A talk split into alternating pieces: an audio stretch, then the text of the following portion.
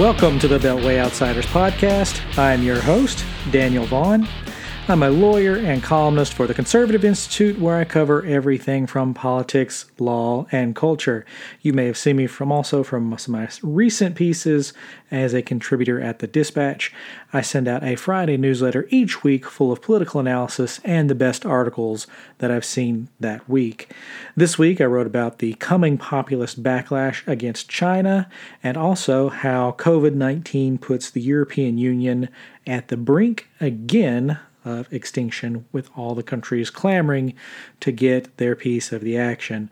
Those are my columns at the Conservative Institute. And then also, I had a newsletter out this week talking about how they I took a break from just writing about the virus in the newsletter this week and talked about how governments get designed from a historical perspective, going through a little bit of Montesquieu, Greek history with Polybius, and some others. So, if any of that list interests you now or after the show, you can sign it up and get it all in your email inbox at thebeltwayoutsiders.com.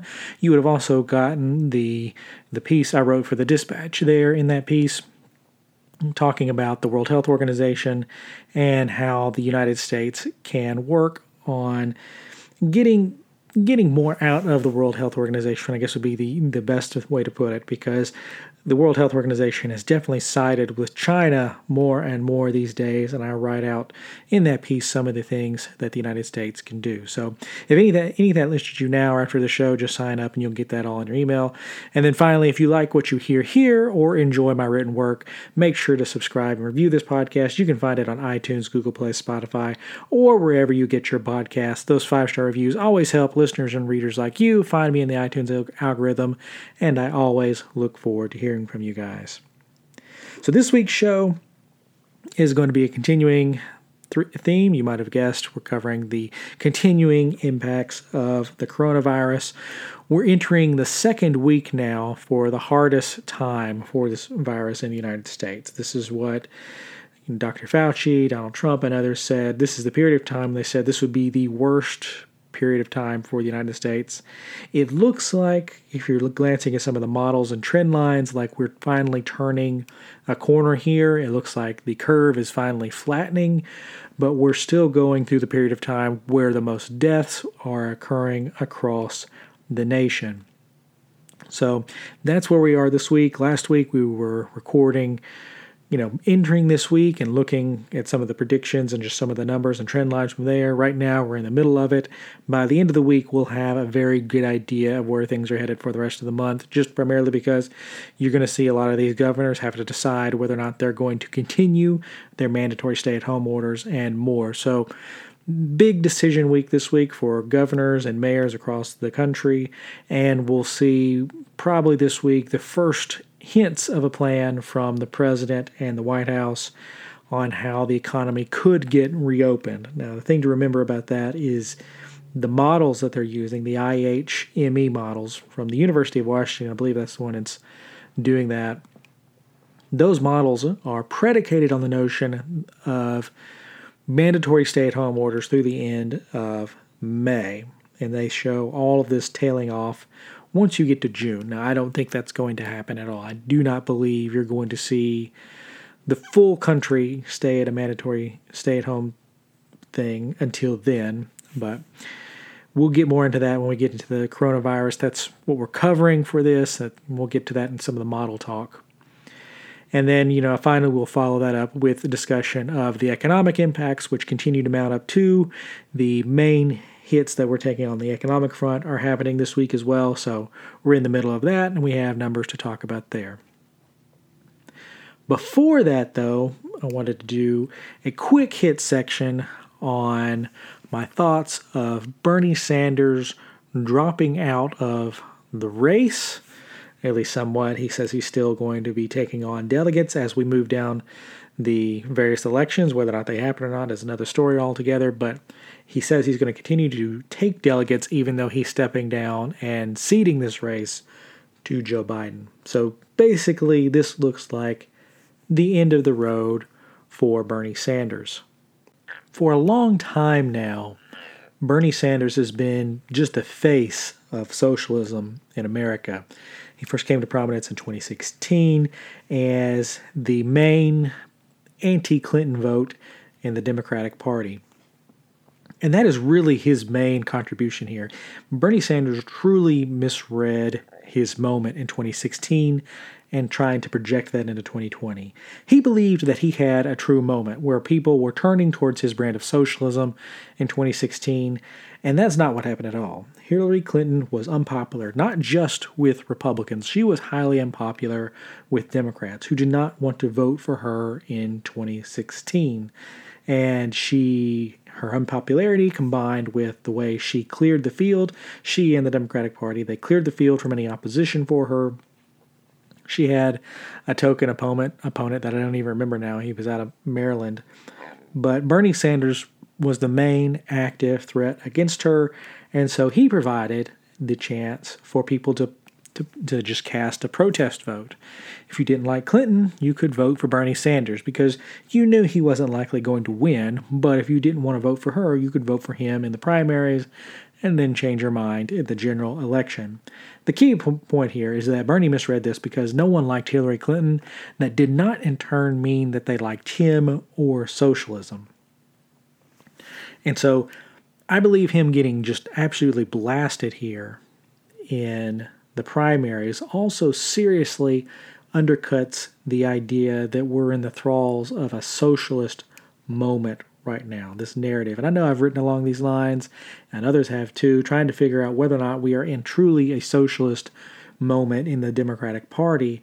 And Noah Rothman over commentary and others have, have pointed out and said that this Bernie Sanders' existence and what he's done has shifted the party further to the left. Now, you can point to obvious instances where this is true, but I, I disagree with this. And my second piece at the dispatch that I wrote a while back goes through why I think this. And primarily, it's because these Bernie Sanders style progressives or socialists are having a hard time winning in the general election. They can win these races, like where Alexandria Ocasio Cortez is in New York, because any Democrat could win that district. It's not about winning the general election there, it's about winning the primaries. And they can do that, they just can't win a general election or even a broader election where you have a more diverse base. And so the extent to which they are shifting the party and shifting the Overton window, as you hear people talk about, that only matters if you win.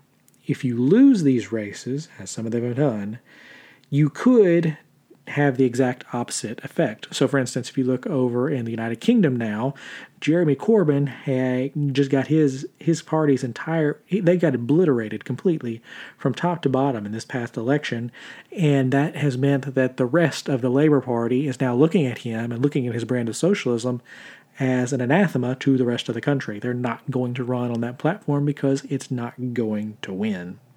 It's proven it's not going to win, even when you had a weak leader in Theresa May running in the election previous to that. So I tend to look at this as and from a different angle from most who are saying that Bernie Sanders has shifted things. I don't see that quite as clearly. I think there's just as much evidence that he's had the exact opposite effect, at least electorally, and made some Democrats absolutely unelectable in a general election. Now, Bernie Sanders supporters, they're going to try to keep his memory alive by claiming that this election was, this election and 2016 both, were both stolen from them by the Democratic National Committee. And they're going to have a point there, not that it was stolen, but that the party was dead set against allowing him to win, and that hurt his chances because no one thought he was a viable candidate. Now, that they have a fair point, but it's also going to be unprovable in the end because, especially in 2020, Bernie Sanders had four years, four years from 2016 to 2020 to build a coalition among black voters in the Democratic Party. Black voter voters dictate what happens in the primaries more than any other voting constituency, both due to where they live and how the primaries are built. You can pretty much toss out now the first three states. Yes, places like Iowa, New Hampshire, and Nevada matter in allocating delegates, but South Carolina determined the course of action for the Democratic Party because once it was clear that black voters were not going to get behind Bernie Sanders, everything else shifted. Every other group in the Democratic Party moved behind the choice of black voters and went with Joe Biden in this case. Bernie Sanders had four years to build bridges, and he didn't do a thing. In fact, there's no evidence he even expanded upon the small base that he had in 2016. You could probably make a case that his base shrunk in the intervening years, and that is on him. And so they can talk about how the election was taken from them in some ways, and you can point to distinct areas where the party did did set up against Bernie Sanders. But he also didn't expand his coalition. Had he made made it hard on the Democratic Party by making serious inroads with black voters, you might be seeing a different result, or at least their argument that this was stolen from him would have more weight. So his weaknesses were clear early on, and he did nothing to fix them. The last point I want to make here is that the fight over his legacy could end up splitting the socialist wing of the Democratic Party because you're going to have, on one hand, the more traditionalists who folk, who are like Bernie Sanders, and that they see socialism, communism, and everything focused on a class status, which means your status as a working class or anything like that. It's very typical Marxism, where the workers, uh, the workers of the world, will eventually unite, seeing their united class interest, and will overthrow the rich and the wealthy. Well, they, they are now at odds with what I've termed the woke Marxists. And I'll link to this dispatch piece because it goes through a lot of this. But these are the, the people like AOC, Stacey Abrams, and others who base Marxism and class consciousness on race and political identity and not traditional class consciousness that you see in that. And Bernie Sanders just sort of brought these two groups together. They never really had anything in common apart from that. And I think you're going to see them fight over the legacy of Bernie Sanders going forward, just primarily because it's not just this idea of class versus race consciousness, it's also about the future of socialism because you have these new generation which rejects some of the stuff of the old and you have this older generation which is closer to what Bernie Sanders believes. So I think you're going to see a generational fight on the future of socialism going forward. And you could say that you would expect the younger generation to win this, and I would say that's a fair point to make, but we've seen stranger things happen in the past, so I would not guarantee that point to them. Stranger things have just happened. And so it's an interesting thing that's going to see here as he fades into the background. What will his legacy be, and how will people paint him moving forward in pushing politics and the Democratic Party forward? Forward. I think if Biden loses in 2020, you're going to see this infighting explode out because Biden and Hillary are the two people who could theoretically unite all these different bands. You have Obama, but he's out of office now, and so he doesn't have quite the controlling impact that he once did. These groups, if they don't have somebody to sit on them, like they have with Biden or Hillary, are going to start airing their grievances out in the open. Bernie Sanders, you know, his campaign staff are already doing that. They're blasting Biden and others. So there's already a lot of sniping going on from Bernie Sanders' camp. We saw this also from Elizabeth Warren's campaign, who does not seem to realize how or why they lost. It's sort of interesting to see how they, they don't have any clue why the election went the way that it did. Bernie Sanders' campaign staffers believe it was stolen from him, and so they are far more vindictive than even the Warren supporters are. So I think if you see Biden lose, this anger about being stopped will come out first from the Sanders supporters and also from the Warren supporters who are going to believe that had they been allowed to win this primary, they would have won in 2020. So there's a lot at stake here for the various different factions of the Democratic Party in this election because if Biden wins, then it's proof positive that they have nothing to offer to the party. If he loses, they're going to argue that they could have won, and that's going to be an interesting argument moving forward.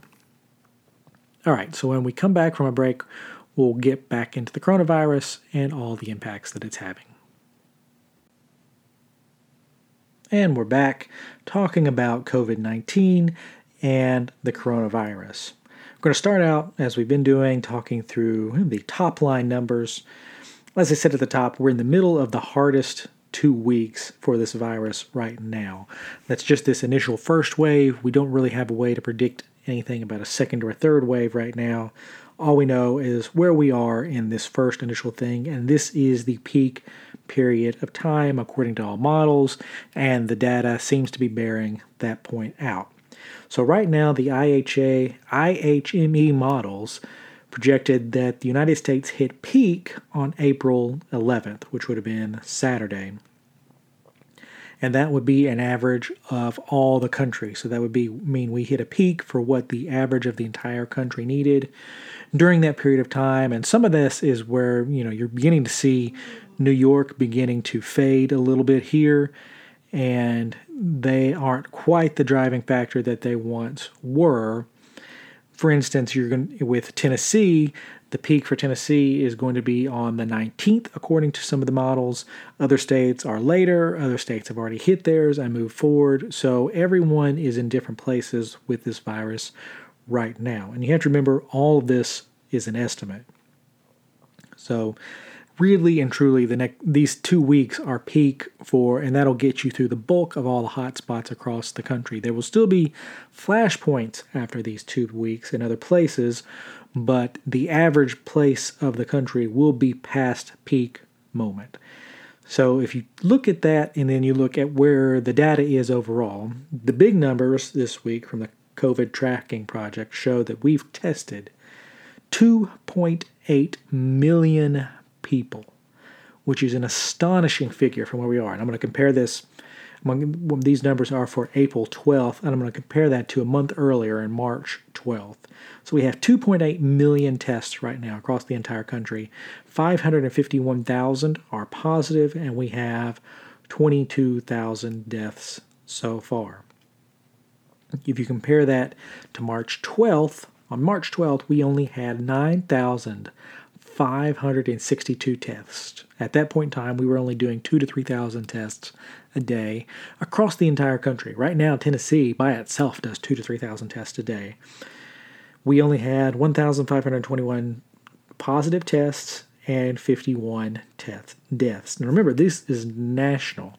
Some states have well more than this now, not counting someplace like New York, but you know, you know in Tennessee we have more tests run than this right now. Tennessee has managed to hit over 70,000 people, which means we've tested more than 1% of the entire state population, which is an astonishing figure. And Tennessee's not alone. Many other states have accomplished this very same feat. And so you're looking and comparing, you know, 9, 9,500 tests to 2.8 million. That is an astonishing surge during that period of time, you know, we, everyone kept beating on the fact that we needed to do more tests. We needed to do more tests. We were constantly behind. And we are finally at the point where that is a reality. And here's the deal on just raw numbers, raw totals, United States has tested more people than any other country. In fact, we're far and away the best at this now. South Korea you know the gold standard that everybody's looking at. They haven't even tested a million people yet. They will probably hit that this week but by the time they hit a million we will probably be at three over three million at that point. So we're still behind if you're looking at different metrics like on a per capita basis and other things but just for the sheer volume of testing that we're doing in this country we have done more than anyone else. That includes any european country any asian country china all of them we've done more. And so that explains partially why we're finding more positive tests because we are testing a lot more people just on a raw number basis. So that is a good thing. It should continue and it's going to tell us the exact scope of where this virus is headed. And it's just, it's huge ground makeup, or miraculous almost, just how far we've come. And it explains why we've seen the model shift. You may see some people on either social media or TV or in the news arguing about whether or not these models are even accurate because they've shifted so dramatically. You may remember in mid March, people were talking about how millions of people could die, tens of millions, perhaps even 100 million people could get the virus or more. And it, that was, those were just staggering estimates that we were being given. And now that we have hard data and we've we've integrated actual mitigation efforts like social distancing and shutting things down, these models are now only showing that we're going to around 60,000 people are going to die and you're not going to see the millions of people get it, at least in this wave, that we would have expected otherwise. So that's why you've seen the models shift. It's not because they're right and it's not because they're wrong. It's simply because they're running on hard data now. When you have, well, you're comparing 2.8 million data points versus barely 10,000. That is a massive difference that's going to affect how your models are going to run because primarily we, we know what's happening in a lot of these states now. Some of them have not tested as much as others, but in those that have tested a lot, we have a very good idea of how the virus is going and how each state is handling it. So, with this hard data and with our mitigation efforts, we are seeing better outcomes. And if we have a second or third wave, like we saw with the Spanish flu, our toolbox for that period of time will be far different and much more complete because this time we won't have to ramp up on testing. We will know how to test for it. We will know how to social distance. All the stuff we had to ramp up this period of time, we will not have to do in a second or third wave. And so our response should be better. And also, what could change this is that we should be able to get treatments online in order to reduce the impact of the symptoms that people are experiencing, which should also reduce our death rates overall basically, this should be our worst period of time because we know what to expect. We're prepared for it this time, and we should be able to hit this thing much harder on a second or third wave. I'll get to more on some of the major questions that we have coming out of this here in a second, but that is a much better scenario than where we were a month ago when we didn't really know what we were facing. I wrote a column on March either 12th or 13th that said we were flying blind. And the reason for that was because the CDC and the FDA messed up from January through February and even through the 1st of March in getting testing online for the United States. They messed up. There was a turf war battle and it just it was just a mess. And we've finally been able to figure out how to turn that around. And with more and better tests, like five minute tests finally hitting the system, we're only going to get better. So that brings us to the models, which, you know, right now, like I said, overall US peak should be this week at some point. If it's not the 11th, it'll be at least some point this week, and that is both for cases and deaths. Right now, they're predicting 61.5 thousand people dying from this, which is a lot, and we don't want to see that number, but that is beating the original estimates, which showed 1 to 2 million deaths, and it's also beating the second tier estimates, which were just a couple weeks ago, which we were talking about 100,000 to 240,000 people dying.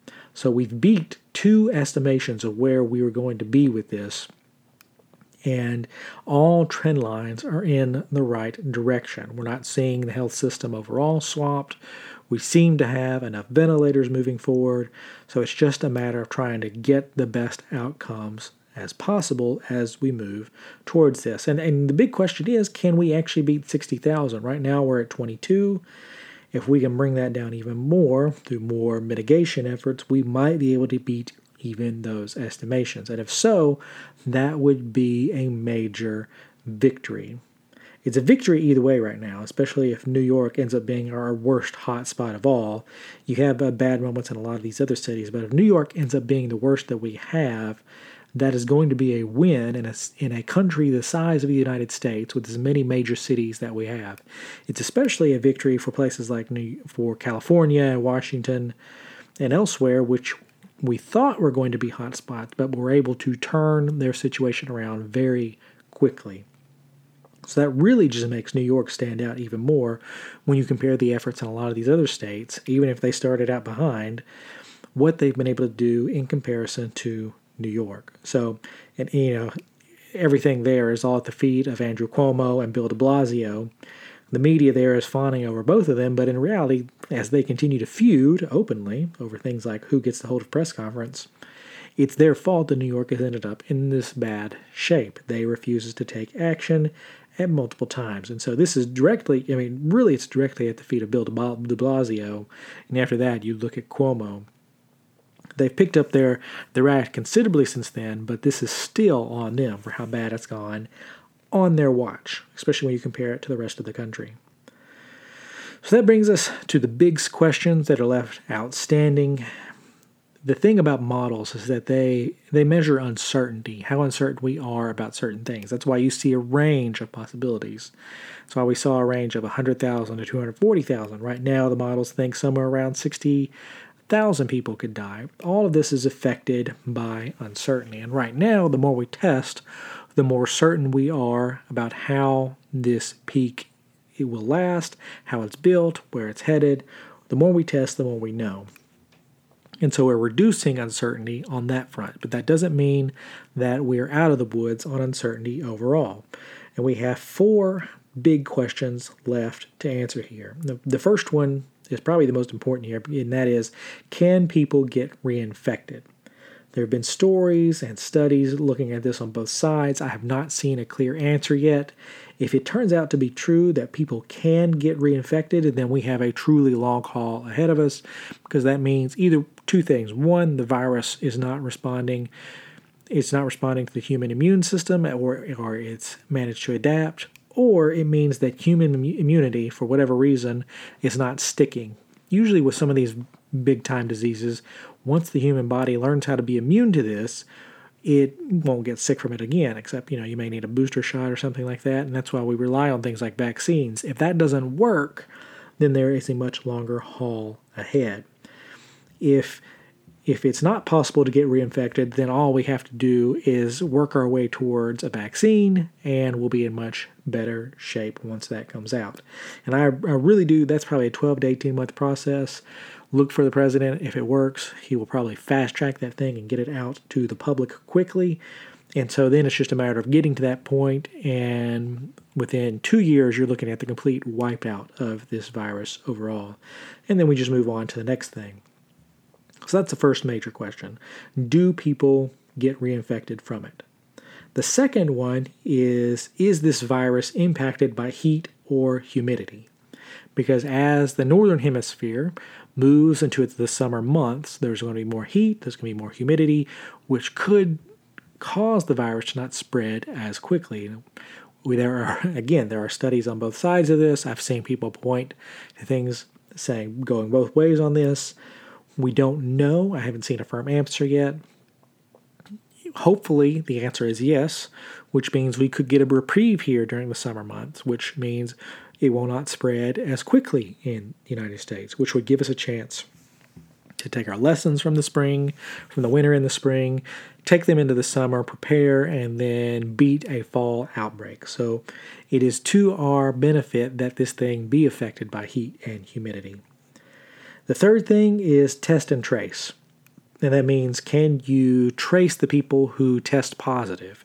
If you can do that, then you can get all the people who are sick and the people who they've encountered, keep them quarantined, and you can allow a healthy population to move about freely and do what they need to do. Just, you know, you can keep the economy open because if you know who's sick and you know who they've been in contact with, all you have to do is quarantine those people and keep them away from the healthy.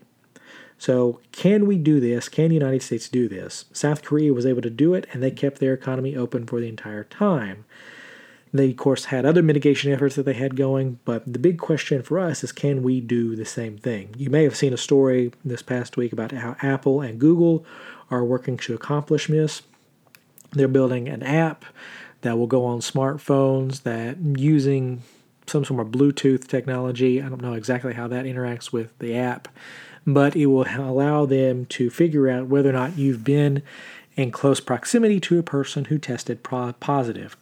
So that would be a private sector solution instead of using the government to accomplishment, which is better.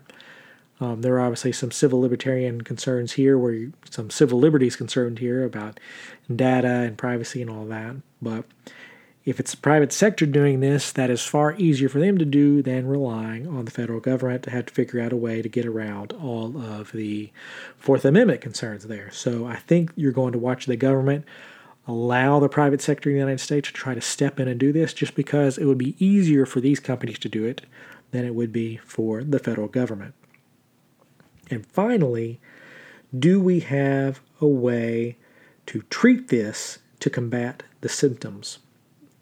And the big thing of this is do we have a pharmacological, just any kind of medicine that's going to combat the virus?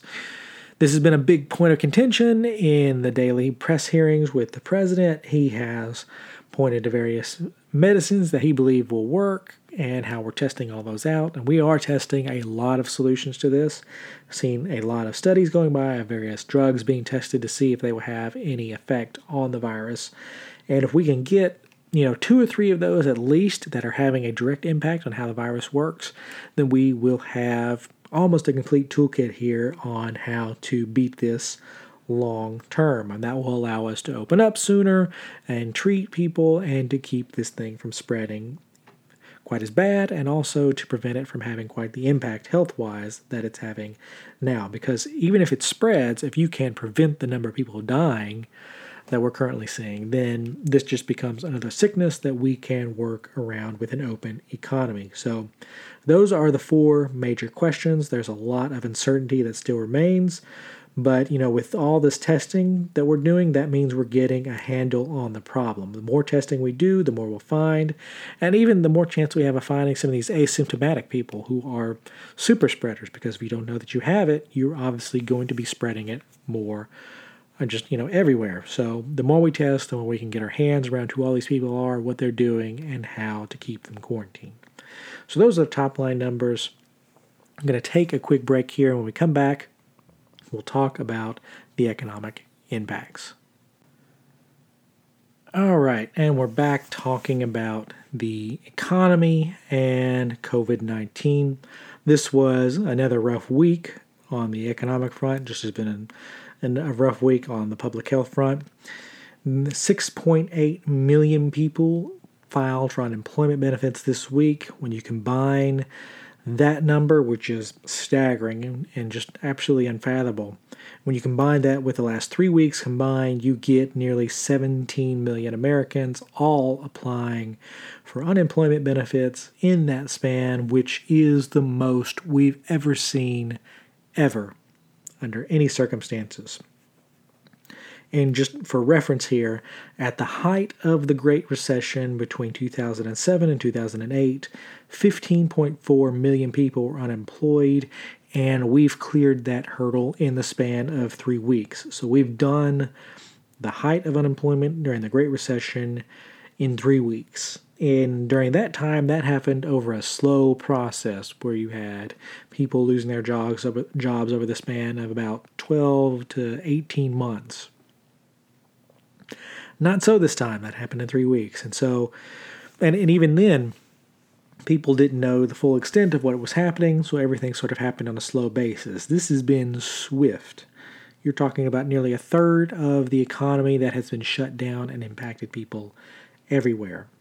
And so that is just a major strain on the overall system. And it, it's just it it's just unfathomable how large that number. I've tried to wrap my brain around in different ways, but it is truly historic in all the wrong ways. And when you combine that with the supply chain, which is still being stressed, that is the next major drag because you're having all these various industries still trying to get supplies to customers, getting products to customers is still a hard thing to do. Hopefully that, you know, I, I, feel like I keep saying this, that you, you hope the supply chain works itself out, but I do hopefully this think this thing will start to work its way through over the next two weeks, just because by that point it will have been a full month where you had you know, countries get on the, I mean, all these companies get on the backside of this main pressure here, because really and truly what's hurting them is are these mandatory stay at homes because people are having to stash stuff more often. So that is you know putting extra strain. If that if people don't have to do that as much, you may see this pressure that supply chain is feeling, the demand lessen a little bit. So we'll still need to infuse money into both the supply chain side of this and on the healthcare side because in the healthcare sector you've you've got them losing money from all these outpatient procedures and other things that have been canceled and so they're going to need not so much so much bailout but just support from the government to allow them continue to fighting COVID-19 while the rest of the healthcare sector is sort of sitting idle in this time not making money that could help fund some of these things that are happening right now. So those are the two big pressures now. It's going to be the supply chain and also the unemployment aspect of this. Those two areas are going to need relief sooner rather than later. And this next week's going to be hard too because you're you're just going to see more people file for unemployment benefits. So we could see this go well north of 20 million. That would not surprise me in the slightest if that happened this week. Um, and it, it is astonishing to say that because when Steve Mnuchin went and testified before Congress, and this was about a month ago, maybe not quite that far back, he told them then that if this went full pandemic, that we could be facing a situation where unemployment in the United States, which was at historic lows, could leap up almost overnight and hit 20%, which is staggering because that's one in five people who are then unemployed.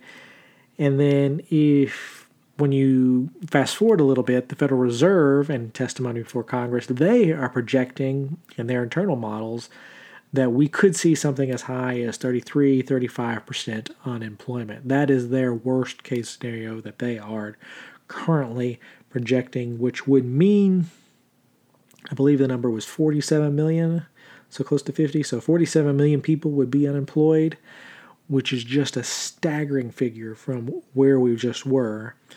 And if we get to that point, then you do start to get talking about whether or not we have entered a really deep recession. We're still not in depression territory at that point, just because there's not an actual economic shock here. It's a black swan event where it's a shutdown. So you would expect some kind of immediate turnaround if things open back up. Powering the economy back up is still going to be a long process. So it, either way, you're still looking at a, a long process for bringing things back online. So, this next week is going to be hard on that front too. Congress is going to have to do more. I wrote a column to this effect two weeks ago, and it's still true now. Congress is going to have to step in. The checks that everyone is expecting should start going out this next week. I believe some people are being told that April 15th is when to expect to get them. Hopefully that's the case. Hopefully the bulk of people get them this next week because that would alleviate a lot of the pressure that people are feeling.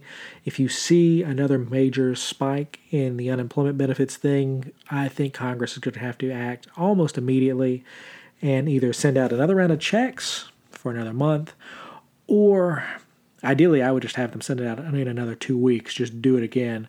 But uh, what they would probably do is just send out another $1,200 check to each individual for the following month or they'll probably do what Senator Josh Hawley has proposed, which is until we get back on our feet, the United States government would guarantee up to 80% of your salary from your employer and just basically take over payroll for all these com- companies until we get things back on their feet. Those are the two main propositions there at this stage. I think both is are fine. You have to these this is pandemic economics, so you have to throw you have to try something new. Ideally, the both of these things would have been put in place several weeks ago. Now, like I said, ideally, that is not going to happen. Um, the 80% of your salary thing would have been better up front. I don't know if it would have as much of an impact now. It obviously be nice for most people, but I don't know if it would just it would have the same impact that people need it to have right now. So those are both the proposals, both of the proposals. They should have been done look this next week for the debate around that to get hot because people are going to start debating about whether what we should do moving forward. And we know right now that the economic numbers at the end of the month are going to be just historically bad. So when you I said at the beginning of the month looking at the March unemployment rate, which showed 700,000 people were unemployed. I said then that that report would get revised up because it, things were just moving too fast at that point in March to capture everything that was happening. And I think you're going to see the full impact of that be felt once we get to the end of this month and see the April jobs report, which is going to show even worse numbers because the full impact, especially for all these mandatory stay at home orders, the full impact of those are going to be felt this week. So that is where we are headed on an economic front. You're going to see numbers that are just beyond anything we've ever seen before. You're talking about only you know times where it's either the Great Recession, the double dip uh, recession during the 1980s, and even the Great Depression. That's, that's those are really your markers here because those are the worst moments we've ever seen, and these numbers are going to line up for with what we saw during those times. This is a very hard crunch for everyone right now, but it's particularly hard for those who are actually unemployed trying to get unemployment benefits because I know just about every state has had trouble keeping their website up because they're not designed to handle millions of people hitting their websites, getting benefits all at the same time. So this is historic. There's just no other way to put it. You're living through a historic moment right now that people are going to study for decades. And whatever the government does decide to do in response to this economic shock will get studied for decades. So, this is what it's like to live through a moment which everybody knows is history. This is what it feels like. Uh, I don't know how it's going to turn out on the backside of this. I believe you could see a you know a big recovery on the backside, but for now, while we're weathering the worst of this storm, we're going to see the worst of this, and more people are going to go on unemployment in the meantime that's kind of a you know dark place to end the show, but that's sort of all I've got on this front. There, we do have the chance of a recovery on the side of this. The question is whether or not it'll be V-shaped and be a sharp recovery, or it will be a U-shaped and take more time to develop. So that's what's to watch moving forward as we get through this second week. Questions, comments, corrections, or feedback, reach out to me in the contact information in the show notes, or feel free to hit me up on Twitter at dvaughanCI. Look for my next columns on Monday and Friday at the Conservative Institute, and the newsletter goes out Friday morning, so make sure to sign up before that, and you'll get the next issue. Thank you for listening to this podcast and making it a part of your day. Remember, if you liked and enjoyed it, make sure to send in those five star reviews to help us out. I hope you tune in again, but until then, I am your host, Daniel Vaughan, signing off for this week, and I'll see you guys in the next episode.